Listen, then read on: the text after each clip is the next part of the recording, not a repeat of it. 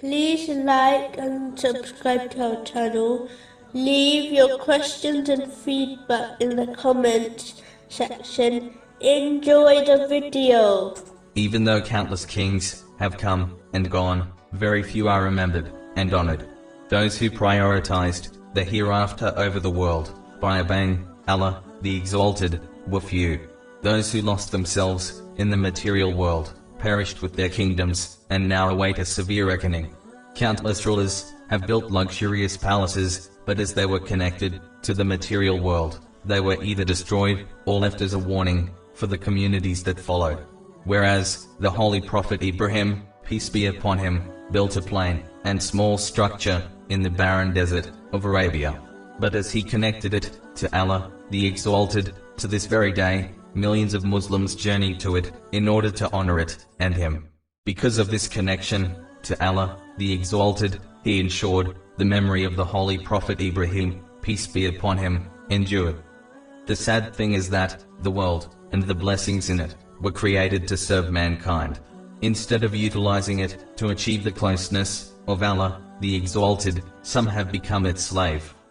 The Holy Quran advises one to compete for paradise through righteous deeds, instead of competing for the transient material world. The pious only possess the greed to perform more good acts in order to please Allah, the Exalted. Those who fail in this competition will have nothing but regret on the day of judgment when they see the great reward for the small acts of devotion others have done. Chapter 57, verse 21. Race toward forgiveness from your Lord, and a garden whose width is like the width of the heavens and earth. Unfortunately, some falsely claim they trust in the mercy of Allah, the Exalted, yet do not strive to obtain it through good deeds. These same people fail to show this level of trust in worldly acts, such as obtaining their guaranteed provision. Instead, they struggle night and day to accumulate and hoard the material world. They dedicate years of struggle in order to purchase a house, as they fully understand one cannot gain something in this world without struggle. But the same people desire to sneak into paradise without any effort.